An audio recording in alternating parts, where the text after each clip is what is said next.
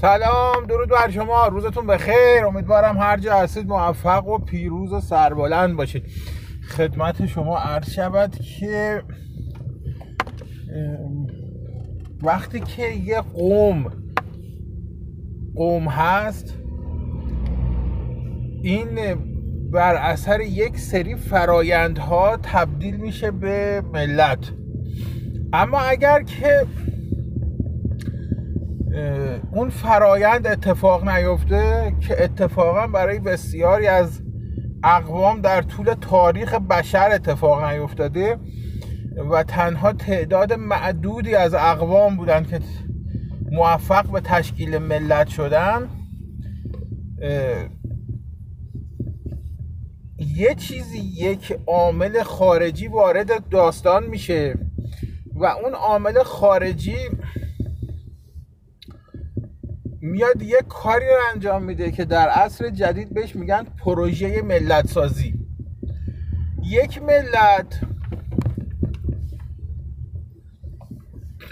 اینکه یه عده با یه زبون مشترک دور هم جمع بشن و یه حرفی رو بزنن در واقع ملت نمیشه. اینا قومن.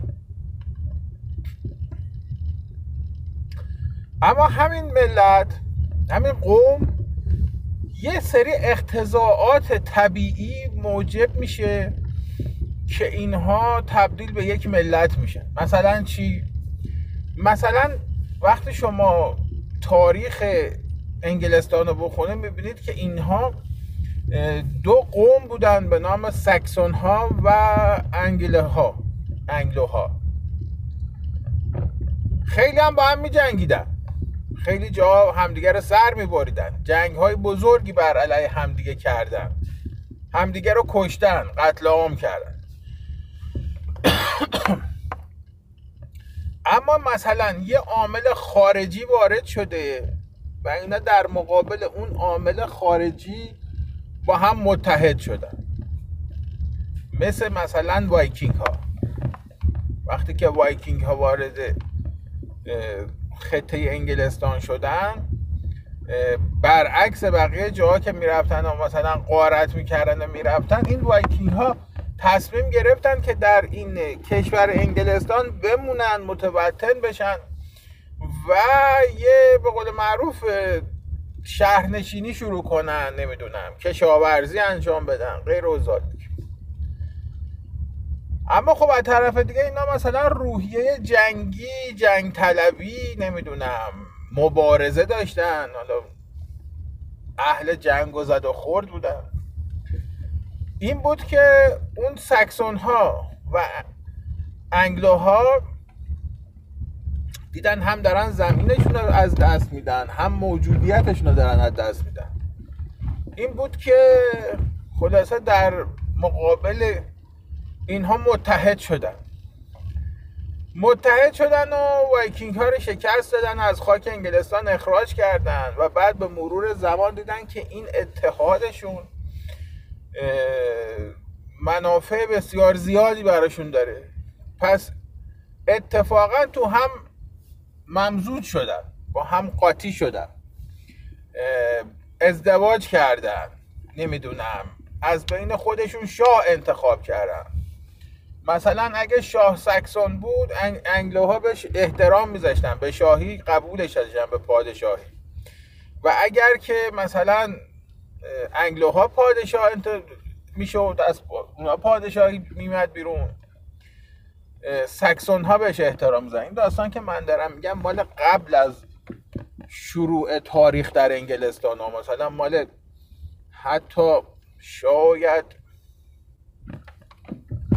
بهش بهش بگیم برهه زمانی خروج رومی ها تا تشکیل مثلا پادشاهی در انگلستان پادشاهی رسم قبل از جنگ روزها حالا مثلا.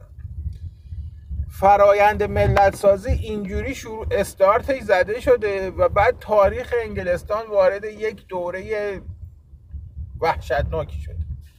مثل مثلا همین جنگ روزها. اما در زمان همین جنگ روز هم انگلستان دیگه ملته.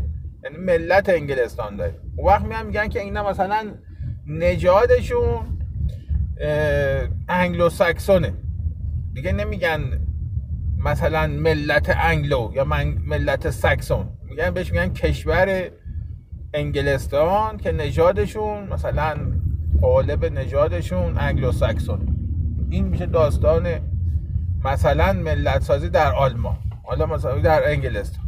حالا در مورد آلمان اگه شما برین بررسی کنید اونم دقیقا همینطوره. مثلا جرمن ها همینطور. اما یه مشکلی بعدها به وجود اومد یعنی در قرن 19 هم به وجود اومد اونم با واژه ناسیونالیسم بود. وقتی شما دارین از ناسیونالیسم صحبت می‌کنین این ناسیونالیسم یه مسئله ای داره.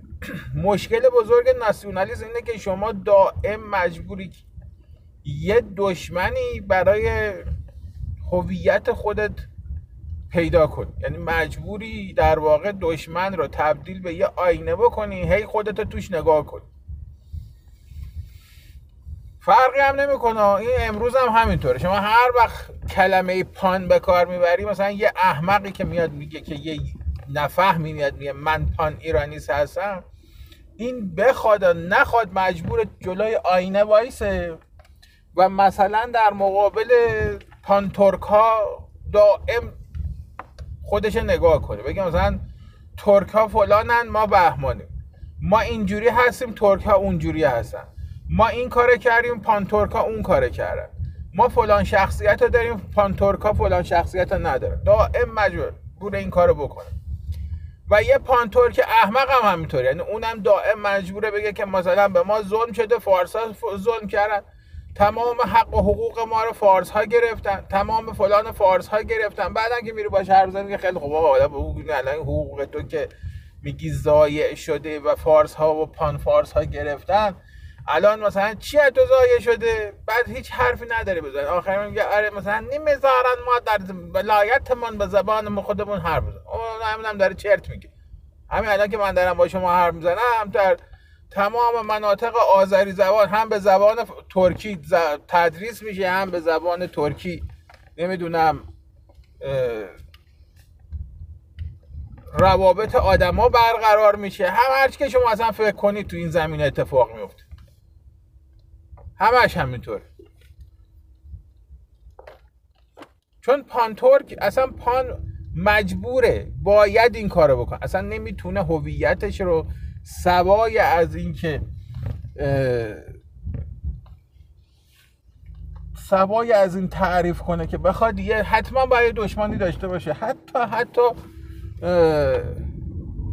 امریکا. شما الان همین ترامپ رو نگاه کنید مجبوره. یعنی وقتی میاد میگه من پتریوتیست هستم من ملیگرا هستم من وطن پرست هستم مجبوره که یه دشمن برای خودش بتراشه. مجبوره.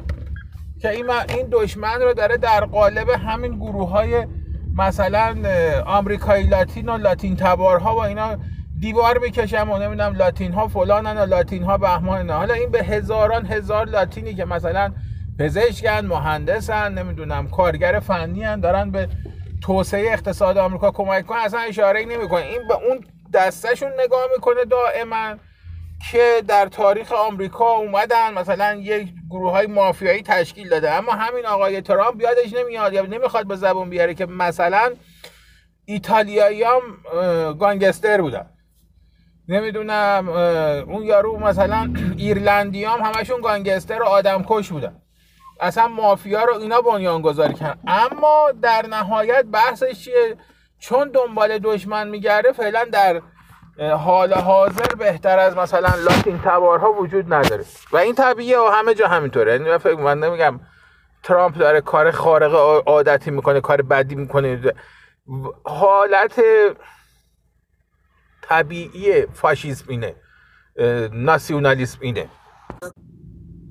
حالا این آقای ترامپ یه نمونه است که من براتون مثال آوردم اصلا کلا ناسیونالیسم چرا موجب به سرعت وارد شوونیسم میشه و منتهی به فاشیسم میشه؟ به خاطر همینه.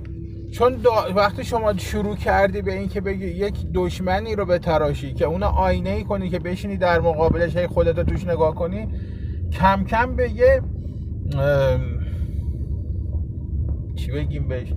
کم کم به یه جفنگ بافیایی می‌رسی که تو این جفنگ بافیا در نهایت به خود بزرگ بینی کاذبی می‌رسی که در اونش می‌خوای اون ملت ها رو توی سرکوب کنی.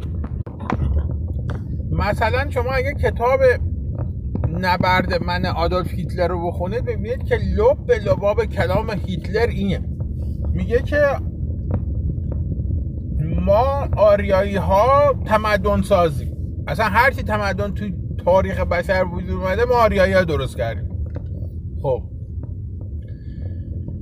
بعد میگه که این انگلو ساکسون ها که میشن آب اجداد این دو دو نژاد این نمی‌دونم انگلیسی ها اینا حافظ تمدنن. یعنی ارزه ندارن تمدن بسازن. اما یه تمدن که اخت می‌کنن نگرش میدارن بین نمیبرنش. اما کمکی هم به توسعه و پیشرفتش نمی‌کنن. اینا فقط می‌سازن حفظ می‌کنن. اون ماییم که ما جرمن ها هستیم که یا نمی‌دونم آریایی ها هستیم که این تمدن ها رو می‌سازیم و بعد از اینکه ساختیمش می‌تونیم توسعهش هم بدیم. این لپ لپا به کلام آقای آدولف هیتلر در کتاب نبرد من اینه. بعد میاد یه چیز دیگه هم میگه. یه جمله جالب دیگه هم میگه. اون جمله جالبش اینه که میگه که اما نژاد سرب یا مثلا همین روزها اسلاب ها اینا رو خدا آفریده یعنی در واقع آفریده شدن در تاریخ بشر برای حمالی. اینا آفریده شدن برای اینکه مثلا بار زحماتی رو که ما قراره بکشیم اینا باید به دوش بکشن. و باید میگه که برای اینکه ما بتونیم مثلا ما جرمن ها ما مثلا آفرینندگان و خالقان تمدن بشری برای اینکه بتونیم به این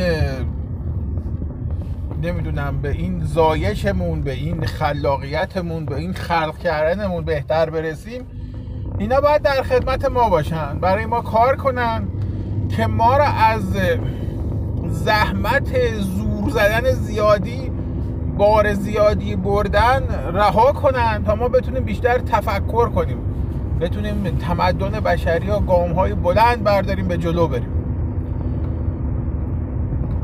بعد میاد میگه که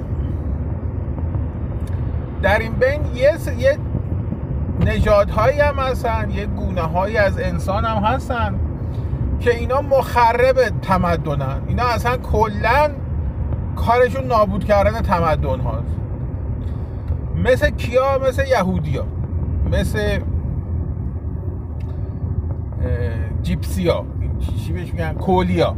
میگه اینا آفریده شدن برای اینکه تمدن ها رو نابود کنن و کار اصلیشون هم همینه. اینا تمدن ها رو نابود می‌کنن و از بین می‌برن. حالا اگه برین خوب به این نگاه کنه همه رو حالا این نظر منه ها. شما به بقیه من کاری به بقیه ندارم. من همیشه نظرات خودم رو گفتم. نظرات بقیه رو می‌خونم اما بعد خودم جنبندی های خودم رو می‌کنم اگه بر اینا رو بخونید ببینید که این تقسیم بندی که کرده هیتلر و همه هم همه جا جار می‌زنن که این آقای هیتلر بر اساس مثلا نجات پرستین حرف زده نمی‌دونم به دنبال ناسیونالیسم و نمی‌دونم شوونیسم بوده این حرف زده نه؟ اما وقتی برین تش و خوب نگاه بکنیم اصلا اینجوری نیست. این آقای هیتلر دوچار شوونیسم هست. خب؟ دوچار اون ناسیونالیسم افراطی هست. اما مشکل اصلیش اینا نیست. مسئله اصلیش اینه که ببینه می‌بینه بر اساس زوری که وجود داره در حرف می‌زنه. یعنی این آقا از مثلا انگلو ساکسون ها تو سری خورده تو, تو جنگ قبلی. حالا میاد به اینا یه کردیتی میده مبنی بر اینکه آره حالا بالاخره اینا حافظ تمدن هم هست. حالا درسته که ارزه ندارن تمدن بسازن. اما حافظش هم هستم اسلام هم که خب تو جنگ قبلی شکست خوردن تحقیر شدن و اصولا تو چند تا جنگ دیگه هم در طی قرن 19 اصلا تو سری خوردن و شکست خوردن و تزاراشون هم یکی بعد پس از دیگری اومدن هیچ غلطی نکردن و اینا این میگه خب پس اینا نژاد پستی هن. اگه نژاد درست حسابی بودن که به این بدبختی نمیافتادن اینا آدم های پستی هن. این ذهنیت ساده ساده انگار و بی سواد یه آدم اینجوری میشه. بعد میاد میگه که در نهایت مجبوره بگرده. یه دشمنم برای این نژاد برتر نمی‌دونم عالی تمدن ساز بزرگ انسانی پیدا کنه. خب این دشمنه کیه؟ میگه میریم سراغ یهودی ها چرا میریم سراغ یهودی ها چون یهودی که دیگه کشور ندارن. سراغ ایران و هند و نمی‌دونم ترکیه که نمی‌تونه بره که چون لشکر و برداره از آلمان را بیفته بیاد بره ایران. از این همه مسیر چجوری می‌خواد بیا برسه به اینجا؟ این همه برای برای خودش هم سواله. اما یهودی دم دست هم. همینجا تو, تو همین برلین تو همین فرانکفورت و نمی‌دونم هامبورگ و اینجا هم ندارن یعنی هیچ کشوری هم ندارن که یه مثلا کشوری بیاد وایسه بگه آقا تو به چه مثلا یهودی رو داری می‌کشی؟ ما مثلا ما کشور یهودی هست یعنی در واقع این تقسیم دیش تو پس زمینه ذهنیش بر اساس زور بوده. یعنی هر کی زورش بیشتر بوده این کردیت بیشتری بهش داده. با اینکه خودش تو اون زمان که این کتاب نوشته آلمان مثلا در اوج حقارت شکست هم خورده بود. اما چه باک؟ می‌خواد یه آلمان جدیدی تولید کنه. ذات و خمیرمایه آلمانی رو هم می‌شناسه. برای همین میاد این حرفا رو می‌زنه. برای همین حرفا رو می‌زنه. تاریخ ناسیونالیسم همینه. یعنی شما هر جا که میرید دست می‌ذارید می‌بینید یه سری ناسیونالیستی پیدا شدن. آدم ها رو بقیه نجات ها رو بقیه انسان ها رو دسته بندی کردن. به عنوان دسته های دشمن پست پستر و پستری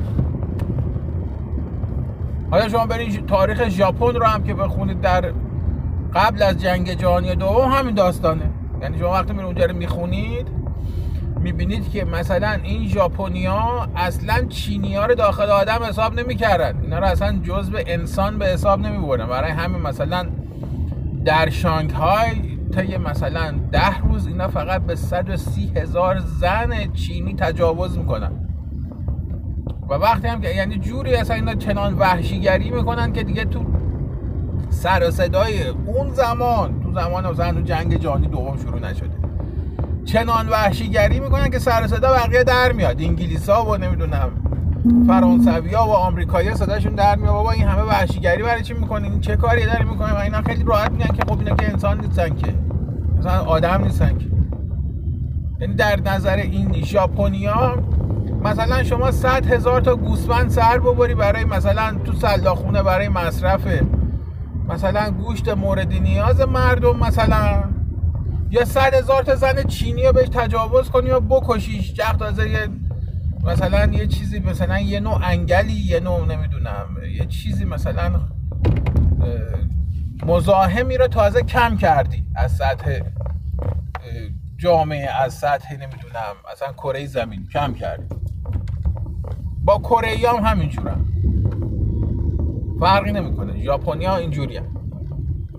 فرقی هم نمی‌کنه. میگم که این داستان عامه. یعنی شما وقتی بخواید در مورد ناسیونالیسم حرف بزنین مجبور هستید.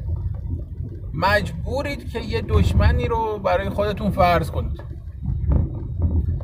تنها ناسیونالیسم که هیچ دشمنی براش فرض نیست همه ایرانه. یعنی هویت و فرهنگ ایرانی شما نیازی نداری برای خودش دشمن بسازه. یعنی ایرانی نمیاد مثلا بشه شما هیچ وقت ندیدی که یه عده بیان جمع شن بگن آقا ما پانفارسیم.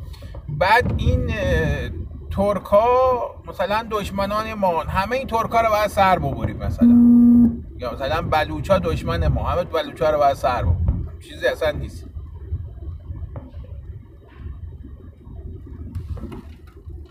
یعنی همه پان ایرانیستم که الان این همه خیانت و جنایت تو تاریخ 60 70 ساله حزبشون دارن. این همه ضربات سهمگینی به تاریخ ایران به ملت ایران زدن. این همه خیانتی که مثلا اینا کردن مجاهدین خلق نکردن به مثلا به ایران به ملت ایران. اما اینا هم جرئت نمی‌کنن بیان بگن که مثلا خودشون رو در مقابل پان ترک مثلا بگن. ما پان ایرانیستیم. در مقابل پان ترک هستیم. یعنی اون صاب اله اون رئیس کله وطن فروش بزرگ کی اسمش؟ پزشپور نیومده اسم حزبشه بذاره مثلا حزب پان فارسیسم اومده گفته اسم ما اسم پان ایرانیسته. حالا چرا این حرفا رو می‌زنن؟ چون ایران یک ایران فرهنگیه که مرزهایش بسیار بسیار فراتر از مرزهای سیاسیشه. یعنی شما هر چقدر که این مرزهای جغرافیایی سیاسی ایران رو کوچیک کنید هر چقدر. یعنی حتی بازم ایران تجزیه بشه. اما در نهایت خدشه ای به اون چیز وارد نمیشه. به ایران فرهنگی وارد نمیشه. یعنی به همون میزان که فرهنگ ایران در کشور هندوستان نفوذ داره به همون میزان که مثلا زبان فارسی لغات زبان فارسی در زبان مثلا اردو نمی‌دونم هندی وارد شده و این خودش رو تحمیل کرده و شما وقتی یه هندی حرف می‌زنه می‌تونه خیلی راحت حداقل سی درصد چل درصد از کلماتش رو بفهمید و متوجه بشید زبان هندی همچی تأثیری رو ایران نداشته. رو زبان فارسی نداشته. داستانش اینجوریه.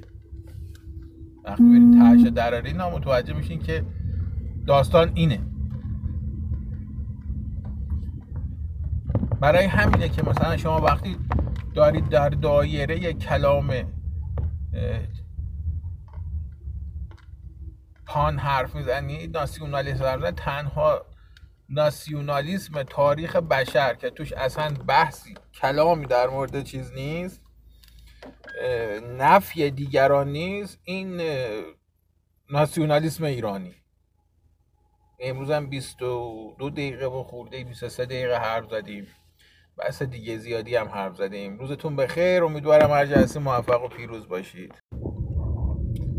سلام. روزتون بخیر. خدمت شما هر شود که از ناسیونالیسم گفتیم و ملت های جعلی. ارزم به حضورتون که چرا ما به اینا میگیم ملت های جعلی؟ چرا مثلا میگیم آقا ترک ها یک ملت جعلی هن. چرا میگیم که کرد ها یک ملت جعلی هن.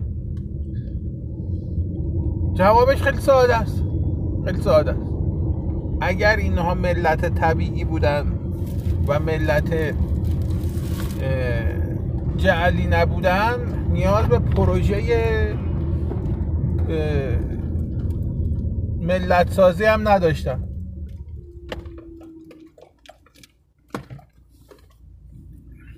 یعنی جواب ساده تر از این ما نداریم برای این بخوایم بدیم.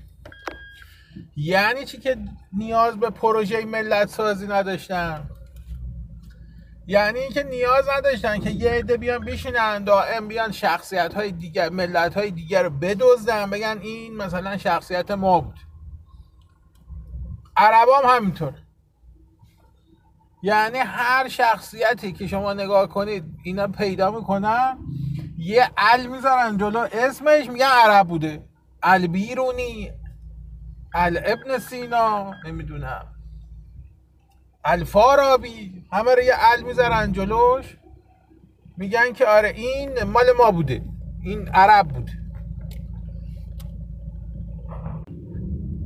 ترکام همینطوره.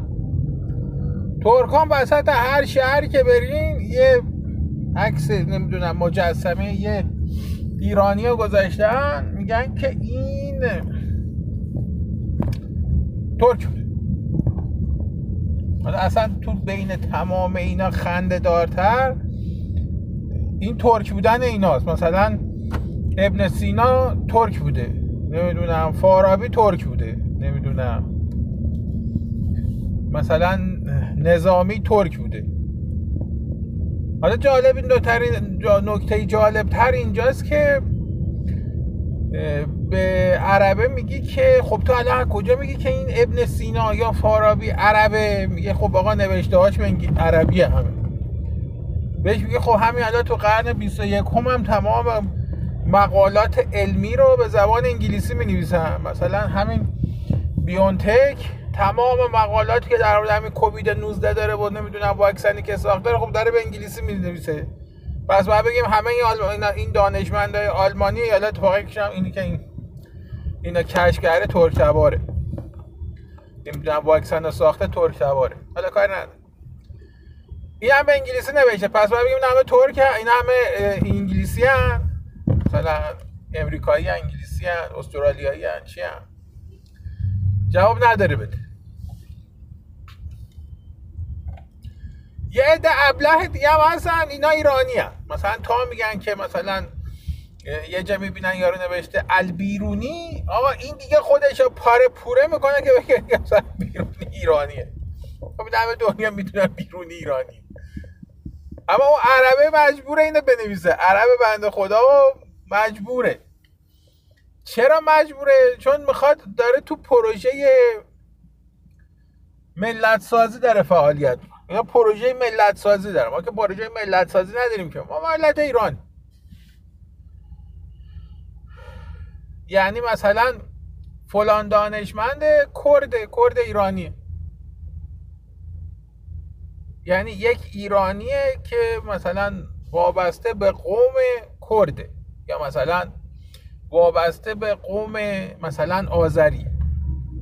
اما ما مثلا نداریم. هرگز این واژه رو به کار نبردیم. نمی‌بریم هم که بگیم مثلا ابن سینا فارسه. مثلا هم هرگز همچی چیزی ما تو تاریخمون نداشتیم. چرا؟ تو درازای تاریخمون یه زمانی مثلا میمدیم می‌گفتیم که ان ایرانی رو میذاشیم در مقابل ایرانی. گفتیم ایرانی و ان ایرانی بعد عربا اومدن مثلا عجم رو ما رو کردن عجم عجم رو گذاشتن در مقابل عرب. عرب و عجم. حالا ما به اینا کاری نداریم بازم. حالا می‌خوایم بریم جلو می‌خوایم در مورد ملت های جعلی حرف بزنیم. ملت های جعلی ملت چه ملت هایی هستن؟ ملت هایی هستن که اینا هویت ندارن. هیچی ندارن. یعنی وقتی شما نگاهشون می‌کنید تاریخشون که نگاه می‌کنید می‌بینید هیچ هویتی ندارن.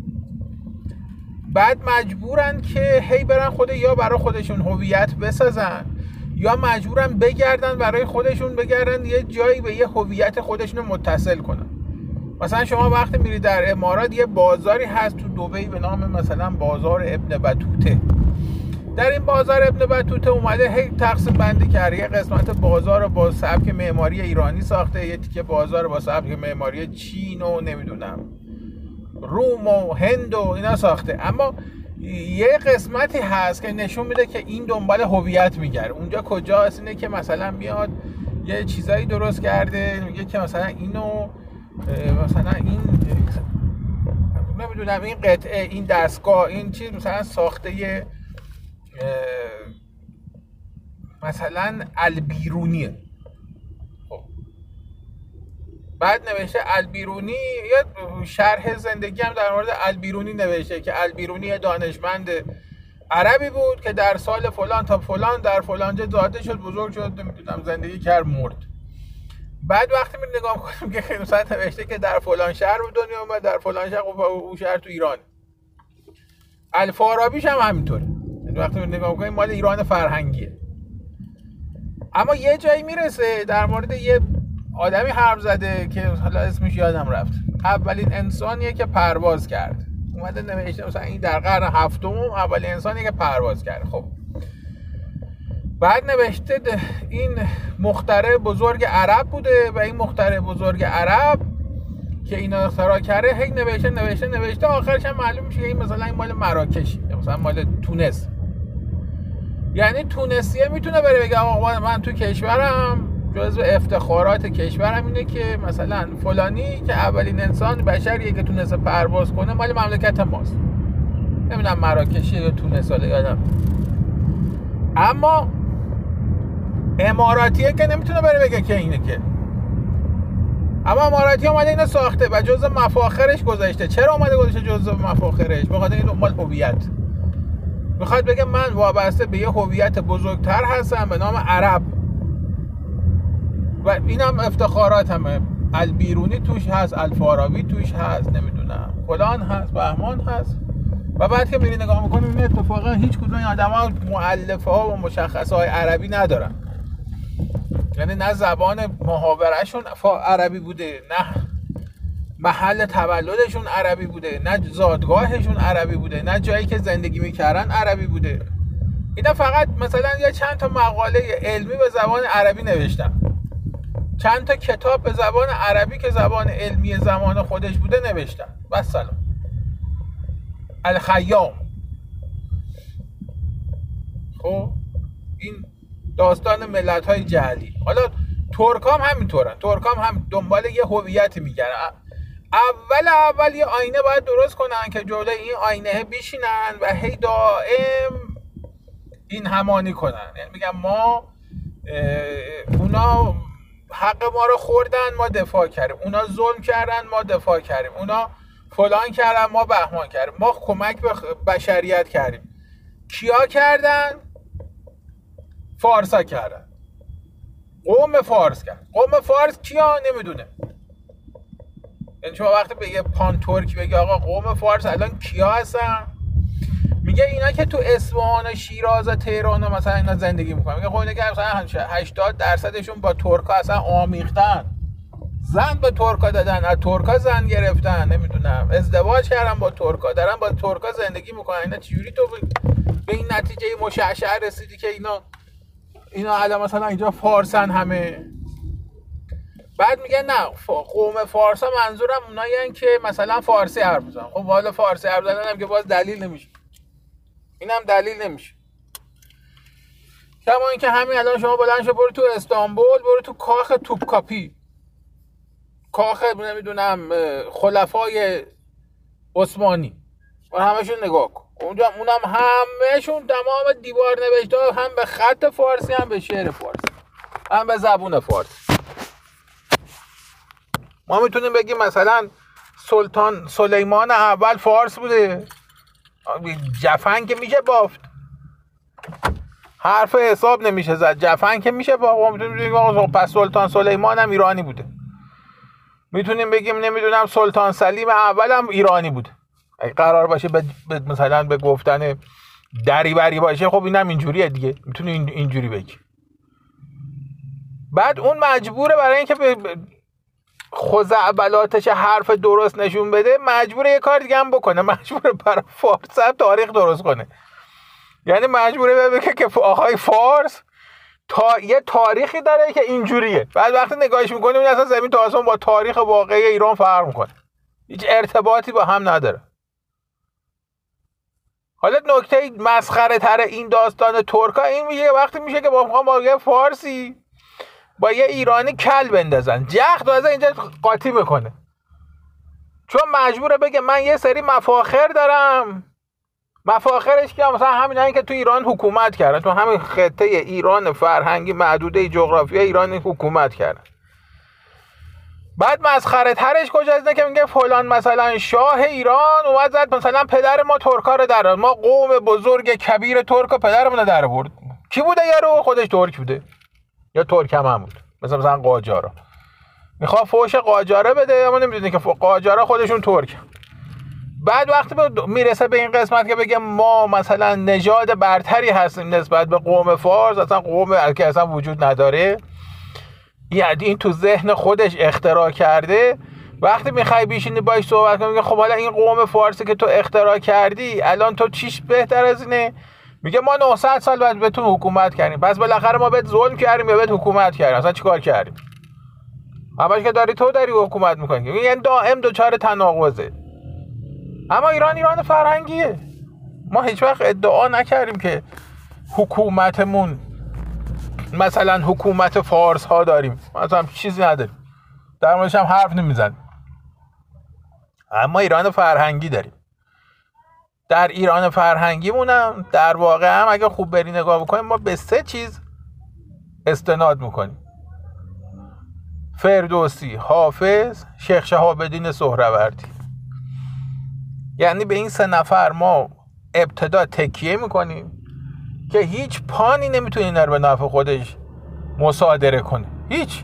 یعنی نه پان ترکی نه پان بلوچی نه نمی‌دونم پان عربی. هیچ کدوم نمی‌تونن به این استناد کنن. یعنی اینا رو به نفع خودشون مصادره کنن.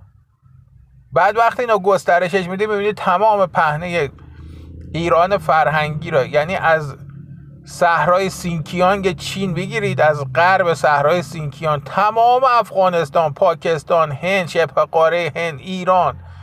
برو تا ساحل مدیترانه و از شمال که حساب بکنید از کوههای آرال جنوب سیبریا بگیر بیا تا دم سواحل شرقی قاره آفریقا که میشه ایران فرهنگی میشه ایران بزرگ. وقتی شما اینا رو نگاه می‌کنه می‌بینی این سه نفر این سه نفر رو می‌تونی گسترشش بده در تمام این پهنه. حالا هی تا ترکه بیاد بگه ما پانتورکیم بیل میرم بیل میرم بکن بکن. هر چی بگی بگی. واقعیت اینه که ایران فرهنگی در نهایت خودش به تمام اینا دیکته می‌کنه. حالا اینا بزرگترین مشکلی که براشون با وجود میاد اینه که اینا می‌خوان وارد یه مبحثی بشن. مبنی بر اینکه از ایران جدا بشن تجزیه بشن. اما مشکل اینا جدایی فیزیکی نمی‌دونم سیاسی نیست. مشکل اینا اینه که اینا وارد فرایند شهروندسازی هم نشدن. یعنی ما ایرانی ها ملت طبیعی هستیم. وارد فرایند شهروندسازی هنو نشدیم. اینا ملت هم نیستن. یعنی ملت طبیعی که هیچی ملت مصنوعی هم نیستن. صد ساله دارن زور بزنن هنوز نتونستن ملت مصنوعی هم بشن. یعنی نه ملت هم نه تو نه اصلا می‌تونن وارد فرایند شهروندسازی بشن. نمونه واردش همین آذربایجان شما بری نگاه کن. تکون بخوری و دستبند برات میدارن می‌برن قپونیت می‌کنن. برید تو همین باکو زندگی کنید ببینید چه خبره. فقط تو همین شهر باکو یه تاپ بخورین یه تیکه از شهر این آقای الهام علی و برشه برای خودش و خانواده‌اش. عین مثلا دبی ساخته. الباقی شهرم تو گند کسافت داره زندگی می‌کنه. اینا پان ترکه میاد یه حرفی می‌زنه. اما من می‌خوام به اون بچه تبریز بگم آقا یه توکبه برو اون ببین چه خبره. خب برو تو خیابوناش تاب بخور. برو تو این برو تو این گنجه و شکی و شیروان و برو تو این ش... تو این شهرهای دوره بریش تاب بخور ببین چه خبره دیگه. این ملتش آرزو دارن بیان جزو همه ایران جمهوری اسلامی بدبخت بیچاره خاک بر سر بینوا بشن یا نه؟ یعنی شما وقتی کش و پیمون نظامی رو سرکوب و نمی‌دونم امنیتی رو وردارید اینا به سرعت نور جذب میشن. وقتی میگم ایران مثل یک بلک هول میمونه تو منطقه برای همینه. حالا مشکل اینه که اینا فکر کنن اگه هی, هی تجزیهش کنن مثلا موفق بشن که هی تجزیهش کنن این توان ازش می‌گیرن. توان که مال تجزیهش که نیست که. مال طبیعی بودنشه. حالا شما اینا مثلا زور بزن کوچیکش کن.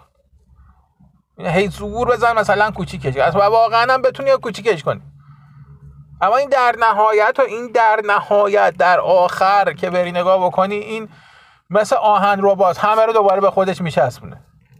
یعنی کردی که الان تو مناطق شرقی ترکیه داره میجنگه الان ذهنیتش مثلا کشور نمی‌دونم خود مختار کردستانه. اما هم شما بار تو کردستان نهرشون به حواس. از دست یه مش دوز که به اسم اونجا مثلا حکومت تشکیل دادن. بعد حالا شما فرض بگیر که مثلا اینا همه رو آوردی آخرش چی می‌خواد بشه؟ این اربیل می‌خواد بشه پایتخت. مثلا سنندج بهتر نیست بشه. وان بهتر نیست بشه. بعد اینایی که اومدن اینا رو تجزیه کردن تو حکومتی که بخوان با ترکیه با کرد یکی بشن اینا سهمشون از قدرت چیه؟ این همه به نفع بارزانی هم میرن کنار. این همه این چیزایی که وقتی شما وارد فرایند شهر و من ملت هم که بسازی وقتی وارد فرایند شهر بند سازی نشی میشه هم بدبختی که الان توش گیر کردن. از یه طرف میگم ما دنبال خود مختاری میگه باشه بیا خود مختاری میگه از اون طرف خودش تو خودش یه میلیون مشکل داره. مشکلش از کجا شروع میشه؟ از اونجا شروع میشه که شهر به شهروندش حق انسان بودن نمیده. مثل ما ما هم همطوری کل این خاورمیانه دو تا ملت طبیعی وجود داره. یکیش مال اسرائیل یکیش ایران. مشکل این دوتا چیه؟ مشکل این دوتا اینه که ایرانیا وارد پروسه شهروندسازی نشدن. اما اسرائیلیا شدن. یعنی اون فردی که تو اسرائیل میره رأی میندازه تو صندوق مطمئنه که این رأیش در تصمیمی که گرفته در سرنوشت کشورش تاثیر مستقیم داره. اما وقتی من میگم برو رأی بده من اصلا اطمینان ندارم که رأی من در سرنوشت خودم و کشورم تاثیر دارد یا ندارد. یعنی دیگه ساده تر از این نمی‌شد براتون بگم که فرایند شهروندسازی چیه. حالا جخ تازه ترکیه رو حساب بکنه خیلی صد پله از این بدبختره. از ما بدبختره.